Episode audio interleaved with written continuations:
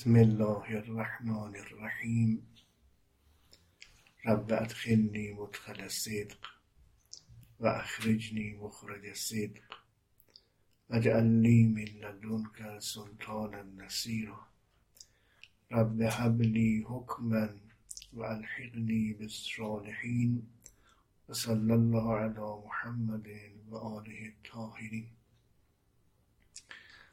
با عنایات و افاظات الهی و توجهات حضرت بقیت الله الاعظم عجل الله تعالی فرجه الشریف. بنا شد که پیرامون تفسیر عرفانی مطالبی رو تقدیم محضر عزیزان کنم. ساختار بحث و هندسه معرفتی بحث ما در این موضوع از تبیین مبادی تصوری تفسیر عرفانی و آنگاه مبانی قواعد و معیارهای تفسیر عرفانی است. قبل از ورود به تبیین مفهومی تذکر این نکته بسیار مهم است که تفسیر عرفانی در میان تفاسیر گوناگون از یک اهمیت و ضرورت خاصی و در عین حال حساسیت خاصی برخوردار هست. و این اهمیت و ضرورت و حساسیت ما را بر این میدارد که نسبت به این تفسیر از معارف دقیق عمیق لطیف استفاده کنیم و در عین حال موازین و معیارهای یک تفسیر مصطلح نسبت به آیات و بینات قرآن را نیز ملحوظ و منظور کنیم. در باب تبیین مفهومی یا مفردات تفسیر عرفانی توجه به این نکته لازم است که اگر مفاهیم دقیق و در جای خود تبیین نشوند ممکن است که سرچشمه مغالطات لفظی معنوی اشکالات مشکلات ناراستی ها و کاستی هایی شوند. به تعبیر اهل منطق و حکمت تصدیق بلا تصور محال است. ما اگر می‌خواهیم تفسیر عرفانی را مورد اثبات یا نفی قرار بدیم یعنی یک مواجهه اثباتی یا سلبی با آن داشته باشیم باید خود تفسیر عرفانی رو معنا و ماهیت اون رو کاملا مورد سنجش و ارزیابی قرار بدیم و آنگاه نسبت به مقوله تفسیر عرفانی حال تفسیر عرفانی می‌خواد یک روش تفسیری باشد یا یک گرایش تفسیری چون تقریبا یک اختلاف انظار در این زمینه وجود دارد.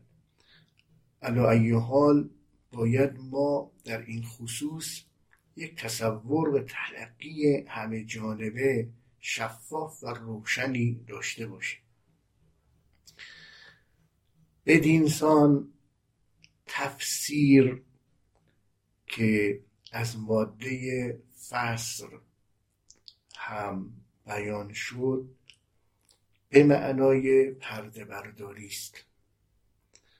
اما آیا پرده برداری از آیات بینات قرآن یا پرده برداری از ساحت عقل و دل انسانی که می‌خواهد با کلام الله با قرآن کریم با این کتاب هدایت و نور الهی رابطه وجودی برقرار کنند ببینید سخن از پرده برداری است نه پرده دری یعنی پرده, در... پرده برداری مضبوط و روشمند. پرده برداری که یک منطق کاملا مشخصی را دارد. نه اینکه بدون موازین بدون قواعد بدون یک منطق و هندسه معرفتی خاصی. این رو هم بدانیم که به هر حال قرآن کریم تفسیر پذیره و ضرورت تفسیر آن هم یک امر عقلی و شرعی است.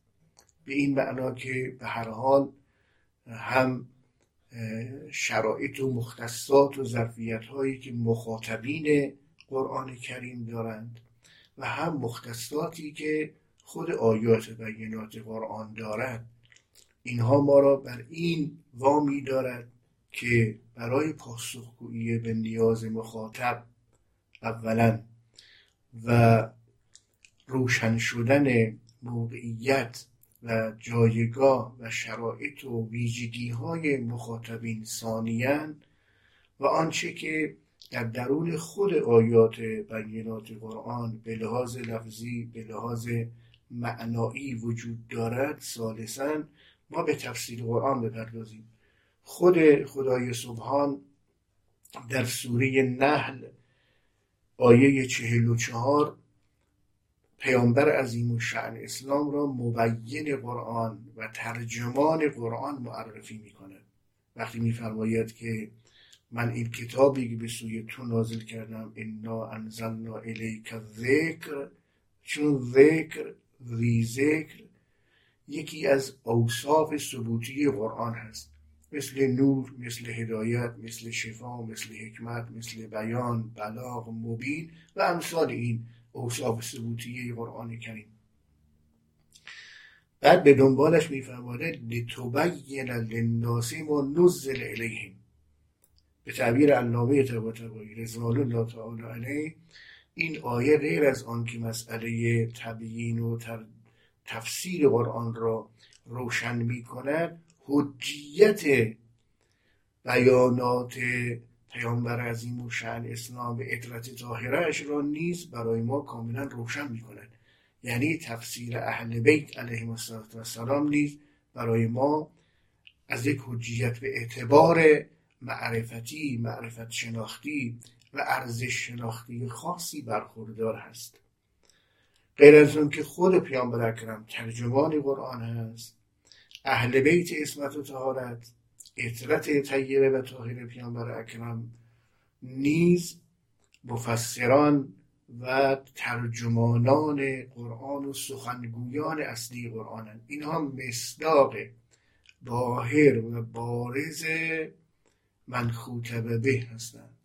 مخاطبان اصلی وحی و در واقع وحی شناسان واقعی که به تنزیل قرآن تعویل قرآن محکم و متشابه قرآن ناسخ و منسوخ قرآن عام و خاص قرآن مطلق و مقید قرآن و همه ابعاد و زوایا و ازلاع قرآن کریم آشنایی تام و تمام دارند. آنهایند که راسخون در علمند آنانند که تعویل شناسان قرآنند آنانند که بواتین این زواهر قرآن را می توانند در اختیار ما بگذارند غرض این که وقتی خدا سبحان میفرماد لتبین للناس ما نزل الیهم. این بیانگر اینه که قرآن نیاز به تبیین و تفسیر دارد. منتها نبدان معناست که قرآن محجوب در پرده است. بلکه بدان معناست که قرآن لایه های تو در تو و یک نظام و هندسه طولی مشخصی دارد زو مراتب و در عین حال برای ابلاغ و القاء حقایق و رقایق قرآنی آدمیان ظرفیت های وجودی مختلفی دارند. مخاطبان قرآن همه از یک خصوصیت واحدی برخوردار نیستند. یک استعداد استحقاق و ظرفیت مشخص و محدود ندارند. آدمیان ظرفیت های وجودی گوناگونی دارند که بر اساس خود آیات قرآن از جمله زن من السماء ما فسالت اودیتون به قدرها همون جوری که بسترها و مسیلها متفاوتند به تفاوت ظرفیت ها همان گونه عقول آدمیان قلوب آدمیان نیز از چنین خصوصیتی برخوردارند چنان که امیر المؤمنین علیه افضل صلوات المسلین در اون حکمت نهج البلاغی خطاب به کمیل ابن زیاد نخعی اونجا این تعبیر رو به روشنی هرچه تمامتر دارند که ان هذه قلوب اوعیه فخیرها و آها. دلها اینها مثل ظرفهایی هستند ظرفها چطور کوچک و بزرگ دارند قبض و بست دارند آدمیان ظرفیت های وجودی مختلفی دارند لذا پیامبر اکرم اطلت طاهر پیامبر اکرم اینها به تناسب ما آدمیان حقایق قرآنی را رقایق معرفتی قرآن را دقایق معرفتی و معالم قرآن را برای ما روشن می کنند اونها در واقع مفسران و مبینان بالاصاله قرآن کریمند. همانطوری که خدای سبحان در آیه هفتاد و پنج سوره واقعه هفتاد و شیش هفتاد و هفت انه لقرآن کریم. بعد تعبیر می کند فی کتاب مکنون لا یمسه الا المتحرون. این قرآن کریم همانا انه لقرآن کریم فی کتاب مکنون.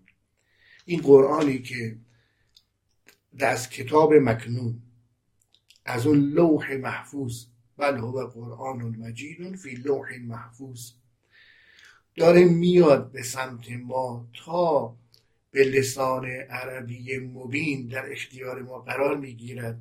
اون هم به نحوه در واقع تجلی تنزل بر ما پیدا کرده. این قرآن یه حقایقی دارد در کتاب مکنون در ام کتاب در لوح محفوظ. آنانی که از زمره متحرونند اینانند که به اون ام کتاب و کتاب مکنون لوح محفوظ اشراف احاطه وجودی و معرفتی دارند. لذا خدای سبحان در آیه 33 سوره احزاب متحرون رو معرفی می کنند انما یرید الله لیفهم عنکم الرجس اهل البیت و یطهرکم تطهیرا فمون لا یمسه الا المتحرون در سوره واقعه. متحرون به لحاظ مصداقی چه کسانی اهل بیت اسمت و تهارت علیهم السلام که در آیه تطهیر از آنها سخن به میان آمد. پس اینانند که هم متحرونند راسخون در علمند که در آیه هفت سوره آل امران بود اشاره شد و در واقع اینها ترجمان و مبینان و مفسران حقیقی قرآن کریمند. اینا به تنزیل قرآن و به تعبیل قرآن به ظاهر قرآن به باطن قرآن به باطن باطن قرآن به باطن باطن باطن قرآن. الا هفتاد الا هفتاد هزار الا هفتصد هزار. این کنایه از کسرت بتون است. مقصود خود اون عدد به لحاظ کمی نیست. مقصود اون حقیقت چند لایه زوم مراتب یا به تعبیر اصطلاح فلسفی مقبول به تشکیک آیات بینات قرآنند. حال. کسانی که از نزاحت روح نزاکت نفس و تهارت باطن برخوردارند.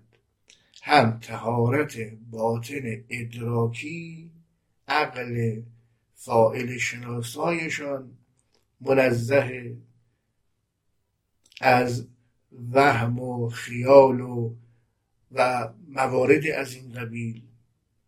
و هم اون قوه باطنی قلبی اونها قوای اشراقی وجود اونها نیز مبرا و منزه از هر گونه شرک و شک و شهوته.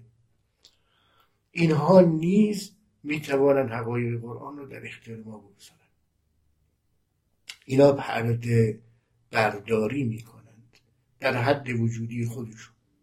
اینا شاگردان مکتب پیامبر و اطلت غیر پیامبر علیه السلام به تعبیر دیگر شاگردان مکتب اهل بیت علیه السلام اینها هم هر کدام در مرتبه وجودی خودشون با روش ها و گرایش های گوناگون که در میان اینان عارفان و عالمان ربانی هستند که از چنین موقعیتی برخوردارند. اون عالمان ربانی و عارفان الهی و سمدانی که به همه علوم و فنون و رموز تفسیر قرآن اعم از تفسیر باطنی و تعبیل قرآن با رعایت مبانی و قواعد و معیارها اشراف اعاطه دارند. اونها می‌تونن حقایق قرآن را از رهگذر الهامات و افاظات الهیه یا علم لدنی در اختیار ما قرار بدن. مگه خدا سبحان نفرمود؟ فوجد عبدا من عبادنا و آتیناه رحمتا من عندنا. و علمناه من لدن علما۔ این علم لدنی از رهگذر عبودیت به دست میاد. چطور زینب کبرا سلام الله علیها مفسر قرآن می شود این نه پیغمبر است نه امام. اما مرزهای اسمت را در نوردیده است. از یک تهارت عقلی و قلبی برخوردار است خود را رسانده به این مقام و مرتبه ای که صاحب علوم الهامی و لدنی و افاظی شد. وقتی این گونه شد او از آیات بینات قرآن درک و دریافتی دارد که دیگران ندارند. چنان که فاطمه زهرا سلام الله علیها در مرتبه و هویت وجودی خودش که عدل ائمه علیهم السلام است. از چنین موقعیت ممتازی برخوردار است. حضرت زینب کبرا عقیله بنی هاشم نیز در مرتبه وجودی خودش از این موقعیت برخورداره لذا راه به روی کسانی که بخواهند به مقام ولایت الهیه دست پیدا کنند. ولی الله بشوند وقتی ولی الله شدن الذین آمنو و کانو یتقون لهم البشرا فی الحیات الدنیا والآخره در سوره یونس راه بازه. ما باید هجاب ها و پرده ها را از آینه عقل و دل خود برداریم. تو خود هجاب خودی حافظ از میان برخیز. اگر ما هجاب زدایی کردیم پرده برداری کردیم از آینه عقل و دل یا قوای ادراکی و اشراقی وجود خودمون. خدای سبحانم عنایاتی به ما می‌کنه. یه حقایقی یک انواری اشراقاتی از همین آیات و قرآن را بر دل و جان ما و عقل و ذهن ما میتاباند. یعنی اون حقایق باستابی در حقایق وجودی ما پیدا می‌کنه. لذا ما هم می‌توانیم در مرتبه وجودی خودمون به معارفی ناب از آیات و بینات قرآن راه پیدا بکنیم. و در واقع مصداق اون احادیثی بشویم که می‌گوید گرچه آیات و بینات قرآن حقایق و دقایق و رقایقش صعب و مستصعبه اما اونهایی که امتحان یا ممتحن به ایمان و تقوا اینها می‌توان از شینگویت برخوردار باشند حال. وقتی می‌گوییم تفسیر عرفانی یعنی عارفانی که در مقام عرفان به شهود عین الیقینی و بالاتر شهود حق الیقینی دست پیدا کردن اینها هم می‌توانند هر کدام در مرتبه خودشون چون عرفا هم زومبراتبند مقاماتشون با هم متفاوته. چطور انبیا تلک الرسول فضلنا بعضهم علی بعض؟ در مقامات علمی و عملی و سلوکی با هم متفاوتن. یکی بر دیگری ممکن است فضیلت داشته باشد در اصل رسالت و نبوت لا نفرق بین احد من رسوله. ولی در اون مقامات علمی و عملی تلک الرسول فضلنا بعضهم علی بعض همین مطلب رو در باب عالمان ربانی و عارفان الهی و سمدانی میشه پیاده کرد. اونها هم یعنی تلک العلماء و العرفا فضلنا بعضهم علی بعض ولی هر کدوم به هر حال در اون مرتبه خودشون می‌تونن حقایقی از قرآن رو در اختیار ما بگذارن. اونا می‌تونن پردبرداری بکنن. یه انواری از آیات قرآن بر دل و جان اونها تابش پیدا می‌کنه. اشراق میشه اشراق میشه. مگه خدای سبحان در آیه سی هفته سوره قاف نفرمود ان فی ذالک لذکرا لمن کان له قلب او القسم و هو شهید یعنی اینها هم می‌تونن به شهود قلبی اعم از شهود عین الیقینی و حق الیقینی و به شهود شنیداری برسند. یا مگر پیامبر اکرم علیه آلاف و تحییت و کرم نفرمود که اگر انسان ها توافگر دنیا و تعلقات و دنیا و تعینات دنیایی نباشن نگذارن که شیطان گرداگرد کعبه وجودی اونها دل اونها قلب اونها تواف بکنه. اینا حرفهای بیمعنا و لغو نزنند. لولا تکفیرون فی کلامکم و تمریجون فی قلوبکم لرعیتم ما ارا و لسمعتم ما اسمع. این حدیثیه که در عامه و امامی اون رو نقل کردن. علامه طباطبایی هم در المیزان این حدیث رو آورد در رسالت الولایی این حدیث رو آورد. بزرگان ما روی این حدیث و حدیث مشابه تمرکز کردن این احادیث به ما میگه که راه به روی همه بازه به مقام ولایت الهی دست پیدا بکنن به مقام نبوت تسدیدی تعریفی استعدادی و شعنی نه نبوت تشریعی و رسالی راه پیدا بکنن عارفان حقیقی ما به این مرتبه مرتبه ولایت الهی راه پیدا کردن. شدن زمره اولیاء الهی. به تعبیر خود اهل معرفت ولی از اسمای حسنای الهی است و این اسم حسنای الهی مجلا می‌خواد مظهر می‌خواد.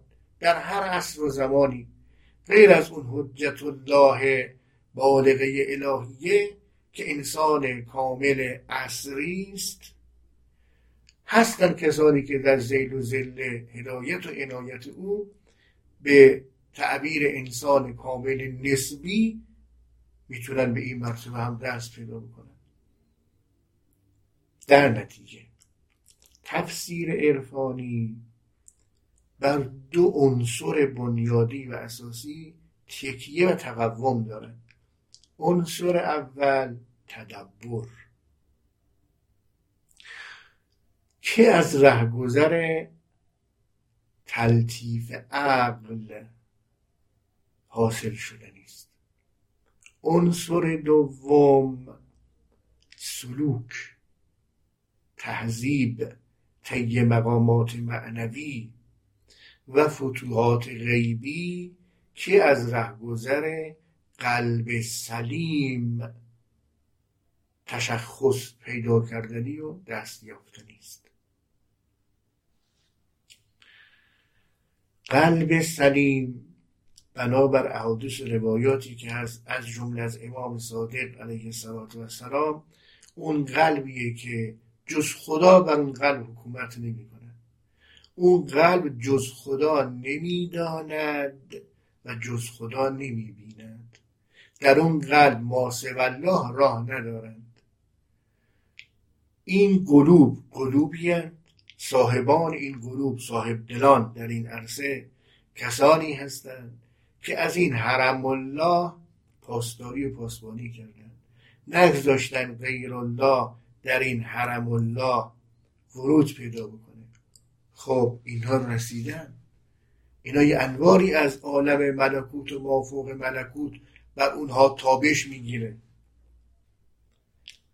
افاده میشه و اونا استفاده می‌کنن. اینا در واقع مستنیر به انوار الهیان از اون نور یا نور یا نور نور یا منور نور. از اون علیم لطیف خبیر حقایق و معارف رو در مرتبه خودشون دریافت می‌کنند. لذا گاهی از راه تدبر که خدای سبحان در قرآن کریم در جاهای مختلف ما را دعوت به تدبر کرد. تدبر یعنی اینکه در معنای اصطلاحیش اینان کسانی هستند که اون پشت پرده ها را می‌بینن چون اینها خودشون محجوب نیستن هجابی برای اونها وجود نداره اینا اون حقایق مکنون مخزون و پنهان شده در لایه های متعدد متکثر آیات قرآن را مشاهده می کنند چنان که عرض کردم بارها منتها در مرتبه خودشون. هر آنچه را که دریافت کردن در اختیار ما قرار میدن. به تعبیری اینا اعتلای وجودی پیدا کردن.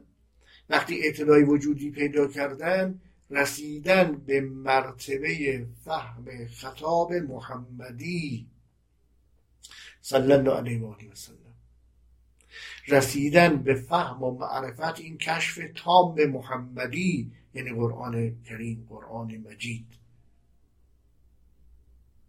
خب رو هم که بازه. از اون طرف که هیچ حاجب و راده و مانعی وجود نداره. از سوی فائل و مفیز هیچ مشکلی نیست. هر مشکلی که هست هر اشکالی که هست از ناحیه قابل و مستفیزه. اگر ما اشکالات و مشکلات خودمون رو نارسایی ها و کاستی های خودمون رو از بین بردیم به هر مرتبه ای که از بین بردیم می‌تونیم اون دست پیدا بکنیم. عارفان هم اینا هم تزکیه نفس کردن. اولا. هم تزکیه عقل کردن. ثانیا تزکیه عقل یعنی ذکاوت عقلی دارند یعنی هوشمندن. فراست و فتانت عقلی دارند و کسی که اهل تقواست از این ذکاوت و فتانت عقلی برخورداره. چنان که در اون حدیث آمده که اتقوا فراست المؤمن فانه ینظر بنور الله. اینا به نور الله نظر می‌کنند و لذا کسانی هستند که تذکیه عقل دارند. عقل سلیم فطری فعلیت یافته شکوفا شده در پرتو وحی همواره معین اینهاست. از جمله معین اینها در فهم اون خطاب محمدی صلی الله علیه و سلم. سوم ثالثا اینها این خیلی مهمه. مهمتر از اون تزکیه نفس و تزکیه عقل تضحیه نفس است. عید اضحا نمیگیم عید قربان. تضحیه نفس یعنی اینها نفس خودشون رو قربانی کرده. یعنی به مقام فناع الله و اون جزاء بقای بالله. یعنی جزاء فناع الله بقای بالله. هل جزاء الاحسان الا الاحسان. اون احسان کردن این احسان شامل حالشون شد. و به وزان جزاء وفاقا جزاء فناع الله بقای بالله. اینا به این مرتبه رسیدند. اینا به مرتبه سق رسیدند. یعنی مقام محو مقام فناع الله از خودیت و منیت و انانیت و انیت عبور کردند.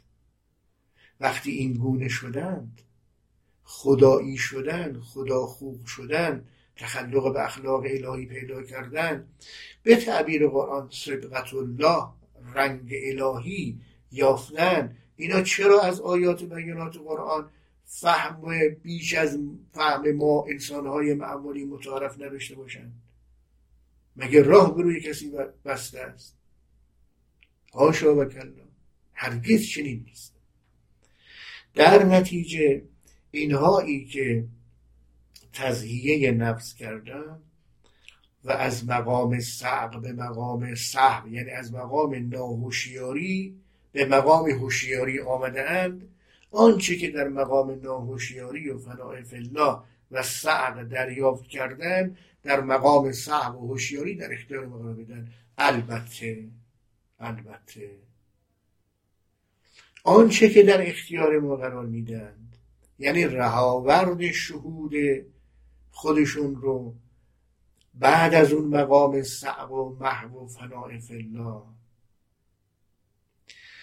ممکن است در این تبدیل حقایق شهودی به دانش معرفتی عرفانی خبت و خطایی باشد لغزش هایی باشد. به این دلیل یه معیارهایی رو تعیین کردند که عرض خواهیم کرد. تفسیروان یه مبانی داره یه قواعدی داره یه معیارهایی داره. اونجا عرض خواهیم کرد. اما حرف در اینه که عالمان ربانی و عارفان الهی اینها کسانی هستند که یا از رهگذر تدبر یا از رهگذر سلوک و تهذیب اینها از ظاهر به باطن قرآن از تنزیل به تعبیل قرآن راه یافته و می توانند حقایق قرآنی رو در اختیار ما قرار بدن. هم می توانند مراد استعمالی قرآن را در اون مرتبه هم مراد جدی قرآن را در این مرتبه. یعنی هم معنا هم معنای معنا. در تبیین معنای تفسیر اگرچه عالمان علوم قرآنی و مفسران مفسران قرآن در تفسیر قرآن تعابیر مختلف تعاریف گوناگون و متکسری رو بیان فرمودن یه تعریفی دارد علامه طباطبایی قدس الله نفسه زکیه در جلد اول اون مقدمه المیزان. اون تعبیرش اینه که تفسیر چیه؟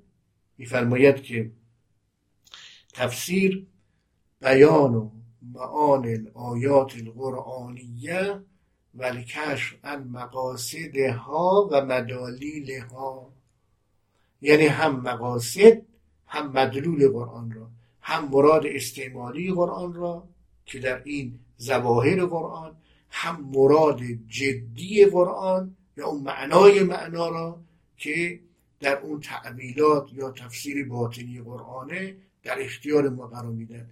گاهی از اینها در واقع معید به احادیث و روایات هم هست. گاهی ممکنه که این تایید مستقیم رو نداشته باشد ولی تایید دلالی و غیر مستقیم را دارد و اونها این حقایق را در اختیار ما قرار میدند چون آیات و بینات قرآن هم مراد استعمالی داره که با همین قواعد ظاهری و علوم حصولی دانستن اینها که به تعبیر مرحوم علامه تمرسی در منجل بیان با چهارده علم داشته باشد. اون کسی که وارد تفسیر قرآن می شود علم لغت و اشتقاق و معاین معانی و بیان و تا برسه به مثلا تاریخ اسلام و شعن نزول و اسباب نزول و چه و چه و چه از اصول و کلام اینها رو باید بداند.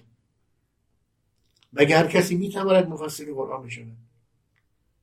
تازه در این مرتبه و بعد اگه می‌خواد این مفسر حقیقی و واقعی قرآن باشد بنابر اون حدیث روایاتی که از امام باقر علیه السلام به ابو حنفیه یا از امام صادق به یه فرد دیگری در این زمینه وارد شد که این امامین علیه السلام صادقین باقرین علیه السلام فرمودن اگر علم الوراسه نداشته باشی تویی که علم ارسی تفسیر قرآن بهت داده نشد چگونه می‌تونی قرآن تفسیر کنی؟ پس یک علم و دراسه می‌خواد که همون علم حصولی عرض کرد. یک علم الفراسه می‌خواد که در اثر اون فتانت و ذکاوت و هوشمندی عقلیه اون تلطیف عقل عقل لطیف عقل نورانی. و یک علم الوراسه می‌خواد. در علم الوراسه اون تزهیه باید اتفاق بیفته. یعنی انسان از خود به در بره هجرت انفسی کنه. نه هجرت آفاقی افقی ارزی هجرت انفسی عمودی طولی کند. از ملک به ملکوت از سراب سریا از فرش به عرش. از ناسوت به مافوق ملکوت عالم جبروت و بلکه بالاتر راه پیدا کند این گونه نیست که هر کسی به حریم و حرم اون لایه ها و ابعاد و ازلاع وجودی قرآن مجید راه داشته باشد. اینه که فرمود علم الوراسه ببینید در ارث بردن های ظاهری مثلا فرض کنید پدری هست. فرزندانی داره. فرزندانش کی ما ترک او را به ارث می‌برند؟ زمانی که پدر یعنی اون کسی که ارث از خود بر جای می‌گذارد از دنیا برود و مالکیت از او سلب شود. بعد از اینکه پدر از دنیا رفت راسش ارث می‌برند و بر آنچه که هر کدام به سهم خود ارث بردن مالک اون خواهند شد. پس وراس زنده اما اون مورث اون کسی که ارث از خودش بر جای گذاشت از دنیا رفت. این در ارث بری های ظاهری است. اما این علم الوراسه نفرمود در حدیث العلماء ورثت الانبیا در این علم ارسی که یه عده ورثت الانبیا میشن اونجا سخن بالاتر و والاتر از این ارثبری های مادی متعارف عرفی است. اینجا سخن از ارثبری های عرفانی است نه عرفی. اینجا مقصود چیه؟ اینجا اگر کسی اون ارث برنده ها اگر این وراس مردند به کدام مرگ؟ به مرگ اختیاری. موتو قبل ان تموت. پیامبر از این اسلام فرمودن. فرمودن بمیرید قبل از اینکه شما رو بمیرانند. و به تعبیر امیر المؤمنین علیه افضل صلوات مسلین که به نوعی شرح این فراز حدیث نبوی است. فرمود موتو قبل ان تموتو و اخرجو قلوبکم من ابدانکم قبل ان تخرجوکم منها فیها. قبل از اینکه جانتون را از جسمتون خارج کنن خودتان جانتون از جسمتون خارج کنید. از خود خاکی و من سفلی بمیرید. از این من طبیعی و به اصطلاح بیولوژیک زیست شناختی بمیرید. اون من ماورا طبیعی ایدئولوژیکی دست پیدا بکنید. وقتی این گونه شدید ورست الانبیا میشین ورست رسول الله میشین ورسه امیر المؤمنین و دیگر ائمه علیهم السلام میشین عارفان حقیقی چه تزکیه نفس تزهیه نفس کردن؟ بالاتر از اون تزکیه و تزکیه نفس و تزکیه عقل. اینا به این مرتبه رسیدن. اینا به یک حقایقی در عالم ملکوت و با فوق ملکوت دست پیدا کردن. که یا از راه تدبریه یا از راه همین سلوک که بیشتر از راه سلوکه طی مقامات معنوی و فتوحات غیبی چنان که ارز کردن و اینها می‌تونن یک لطائفی و حقایق از قرآن در اختیار ما قرار بدن. حدیثیه. از امام زین العابدین سید الساجدین علی ابن الحسین علیهم السلام که فرمود کتاب الله علی اربعت اشیا علی العبارت و و اللطائف و الحقایق چهار مرتبه کلی. فل عبارت للعوام. و الاشارت للخواص. و اللطائف للاولیا و الحقائق للانبیا ما از زمره کدام یک از اینها هستیم؟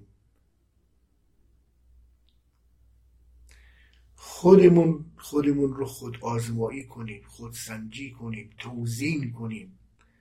ببینیم ما در کجاییم.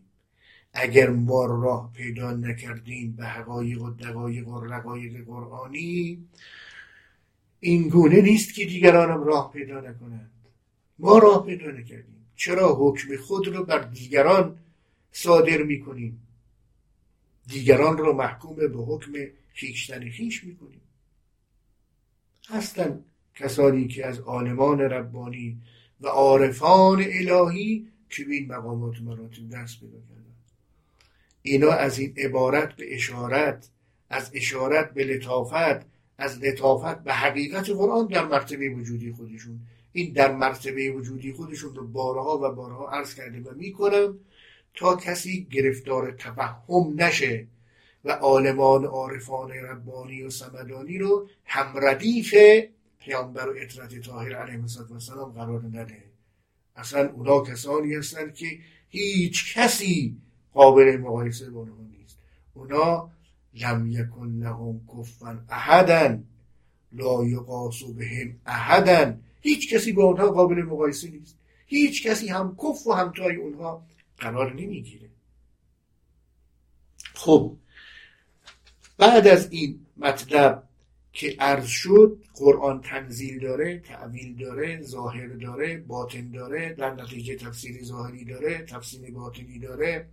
بسیاری از این تعویلات و تفاسیر باطنی پشتوانه روایی و حدیثی دارند و بعد عبارت داره اشارت داره لطافت داره حقیقت داره و عرض کردیم که راه ورود به حقایق قرآن و اتصال به اون کتاب مکنون لوح محفوظ به روی کسی بسته نیست عزم جزم می‌خواد و همت بلند و اراده محکم و متقن با این عقبه به اصطلاح تهارت هایی که عرض کردیم. چه تهارت در ناحیه عقلی چه تهارت در ناحیه قلبی. اینها که باشه راه میدند اصلا نظام هستی این گونه هست که هر کسی بر اساس سعی و تلاش و به میزان استحقاق خودش چون عدالت اقتضا می‌کنه. بره بالاتر و بالاتر و بالاتر و معارف قرآنی رو سید کنه استیاد کنه.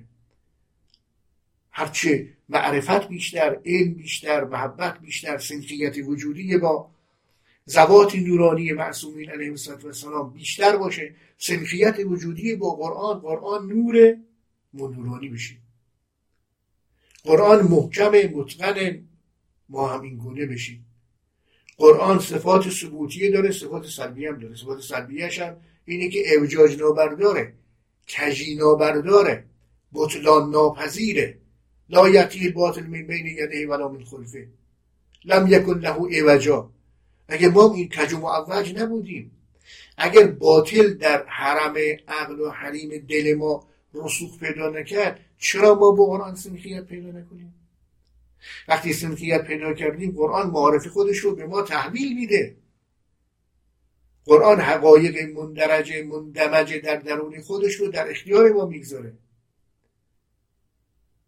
اصلا این نظام هستی این گونه کل نفسی به ما کسبت پس معرفت بیشتر محبت بیشتر عبودیت بیشتر سنخیت بیشتر.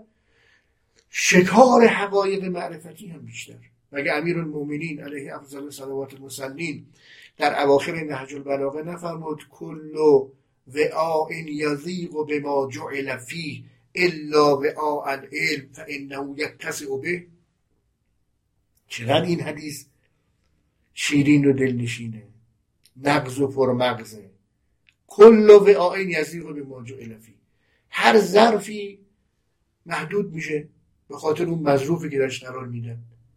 خود استکان باشه لیوان باشه مثلا پارچی باشه هر چیزی همینجا هر چی بالاتر بالاتر. بالاخره پر میشه پر شدنیه. مظروفی میاد این ظرف رو پر می‌کنه. الا و العلم. و علم ظرف علم چیه؟ نفس ناطقه انسان. نفس مجرده انسان. این نفسی که مصداق و نفخت فیه من روحیه در آیه 29 سوره فاذا سویته و نفخت فیه من روحی. این همون حقیقتیه که خدا به فرشتگانش هم فرمود که او را سجده کنه. این مسجود ملائکت الله این هرچی معرفت بیشتر معنویت بیشتر اتصای وجودی بیشتر. هرچی اتصای وجودی بیشتر اون مظروف ها رو بیشتر می‌گیره. تازه حلمی مزید هم میگه یعنی هیچ موقع تمام ناشدنیه پر ناشدنیه هرچی عروج پیدا می‌کنه انسان ظرفیت وجودی او در این جهت بیشتر خواهد شد. ببینید راهبازه. لحن من السماء ما و یفده سویدن فسالت اودیتون به قدره این رو با این این قلوب اویه فخیرها اوها که اول بحثم عرض کردم با این حدیث علوی کلو و آین یزیق به ما جعل فی الا و آعلم فإنه یکتسو به با هم دیگه پیوست و پیوند بزنید. چی به دست ما میاد؟ اگر ما عالم ربانی شدیم یا متعلمون علی سبیل نجات شاگردان عالمان ربانی شدیم در مرتبه وجودی خودمون می‌تونیم این حقایق دست پیدا کنیم. خب حالا این تفسیر عرفانی مبانی دارد مبانی هستی شناختی دارد. مبانی انسان شناختی دارد. مبانی معرفت شناختی دارد. مبانی زبان شناختی دارد. مبانی قایت شناختی دارد. مبانی هستی شناختیش تطابق کتاب تکوین و تشریع است. قرآن صورت کتبیه تدوینیه انسان کامله که در نظام تکوین سرآمد و گل سرسبد آفرینشه. به بیان دیگر قرآن این شریعت به معنای عام کلمه تفسیر و تبیین عالم خلقته. تدوین تشریع تفسیر عالم تکوینه. در عالم تکوین انسان کامل وجود داره. قرآن کریم صورت کتبیه اونه. و انسان کامل هم صورت کونیه یا تکوینیه این کتاب الله که صورت تدوینیه پیدا کرد. عالم وجود مراتب داره. حالا ما مثلا فرض کنیم این مراتب کلیه یا عوالم کلی ماده مثال عقل. یه مقداری تفصیلی تر ناسود ملکوت. جبروت لاهوت مراتب داره. این نظام نظام هستی هندسه وجود مراتب داره. قرآن کریم هم مراتب داره. از اون کتاب مکنون لوح محفوظ تا این عربی مبین انا جعلناه قرآنا عربیان این عربی به این زبان به این لسان در آمده و حقایق به کسبت لسان عربی در اختیار ما قرار گرفت. این هم به وزان عالم تکوین مراتب داره این عالم تکوین ظاهر داره باطن داره. یعلمون ظاهرا من الحیات دنیا و هم عن الاخرت هم غافلون. در آیه هفت سوی رو این کتاب الله هم همینجوری دیگه. قرآن به تعبیر ائمه علیهم السلام ظاهر داره باطن داره. ظاهره عمیق باطنه عمیق. زهر و بطن داره. خب ما بر اساس اون مبانی هستی شناختی قرآن کریم که امتداد از کتاب مکنون و ام کتاب تا این کتاب ظاهری که در اختیار ماست چنان که اون لا یمسو الا المتحرون متحرون از اون مرتبه وضوع گرفتن که به زمان فقهی است. کسی نمی‌تونه آیات بینات قرآن را مس کنه لمس کنه مساس با او پیدا بکنه مگر اینکه با وضوع باشه. این به لحاظ شرعی و فقهی است. کسی نمی‌تونه به حقایق و بباطن قرآن مساس پیدا بکنه لمسش کنه درکش کنه دریافتش کنه مگر اینکه تهارت باطنی داشته باشه. تهارت باطنی تهارت اخلاقی عرفانی است. و ای چه بس اون لایه های باطنی همون تهارت فقهی است که در آداب و اسرار احکام الهیه مندرج منتویه و بزرگان از فقها و حکما و عرفای ما تونستن مثلا آداب و سلات بنویسن اسرار و سلات بنویسن همونجوری که احکام و سلات نوشتن همونجوری که این رساله های عملیه و توضیح مسائل فقهی نوشتن اینا رفتن به سراغ همون روایات مربوط به این مسائل فقهیه یعنی در فقه اصغر به سمت اون لایه های فقه اوسط و فقه اکبرش. اونها رو هم استیاد کردن استنباط کردن بدونها استناد کردن در اختیار ما گذاشتن. کم هم نبودن.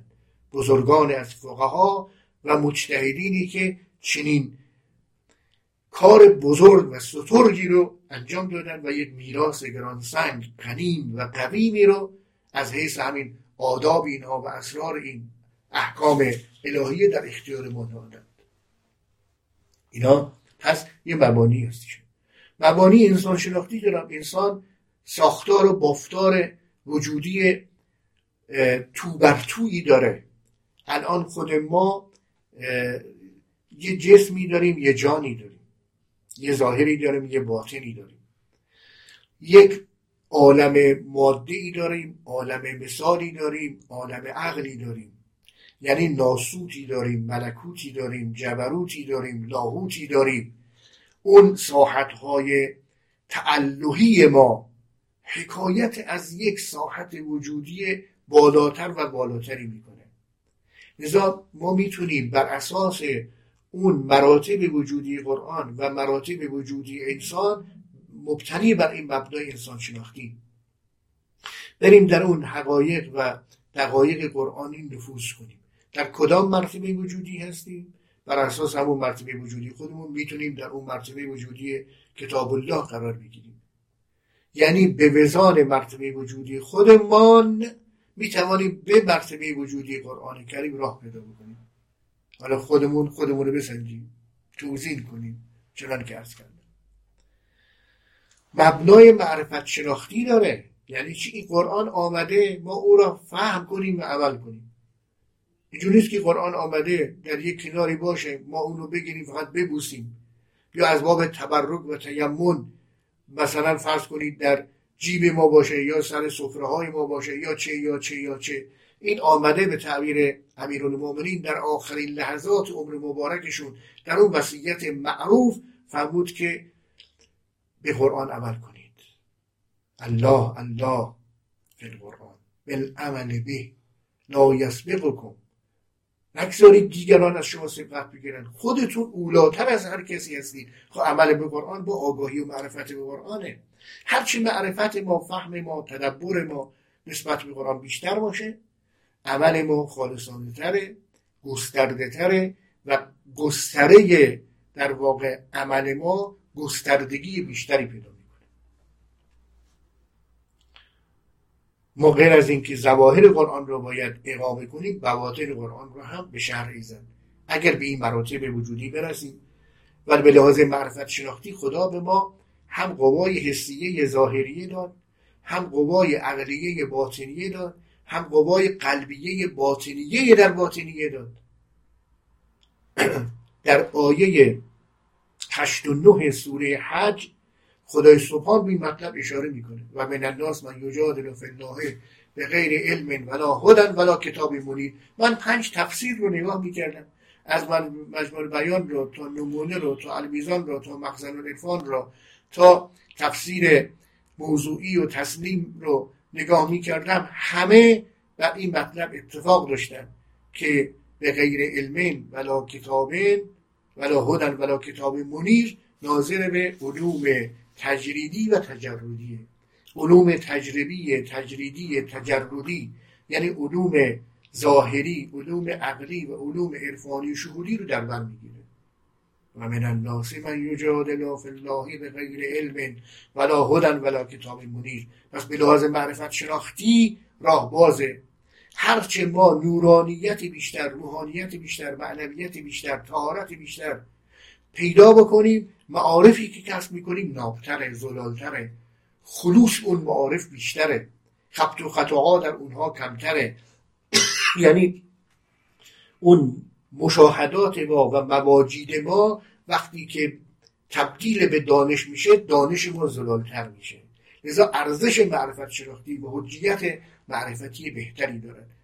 مبنای زبان شناختی داره. یعنی قرآن زبان چنان که عرض شد بر اساس احادیث روایت زبان عبارت داره زبان اشارت هم داره. خب آن کس است اهل بشارت که اشارت داند نکته ها هست بسی محرم اسرار کجاست؟ اگر ما محرم اسرار قرآن شدیم اشارات قرآن رو لطایف قرآن رو حقایق قرآن رو در حد و مرتبه وجودی خودمون درک و دریافت می‌کنیم.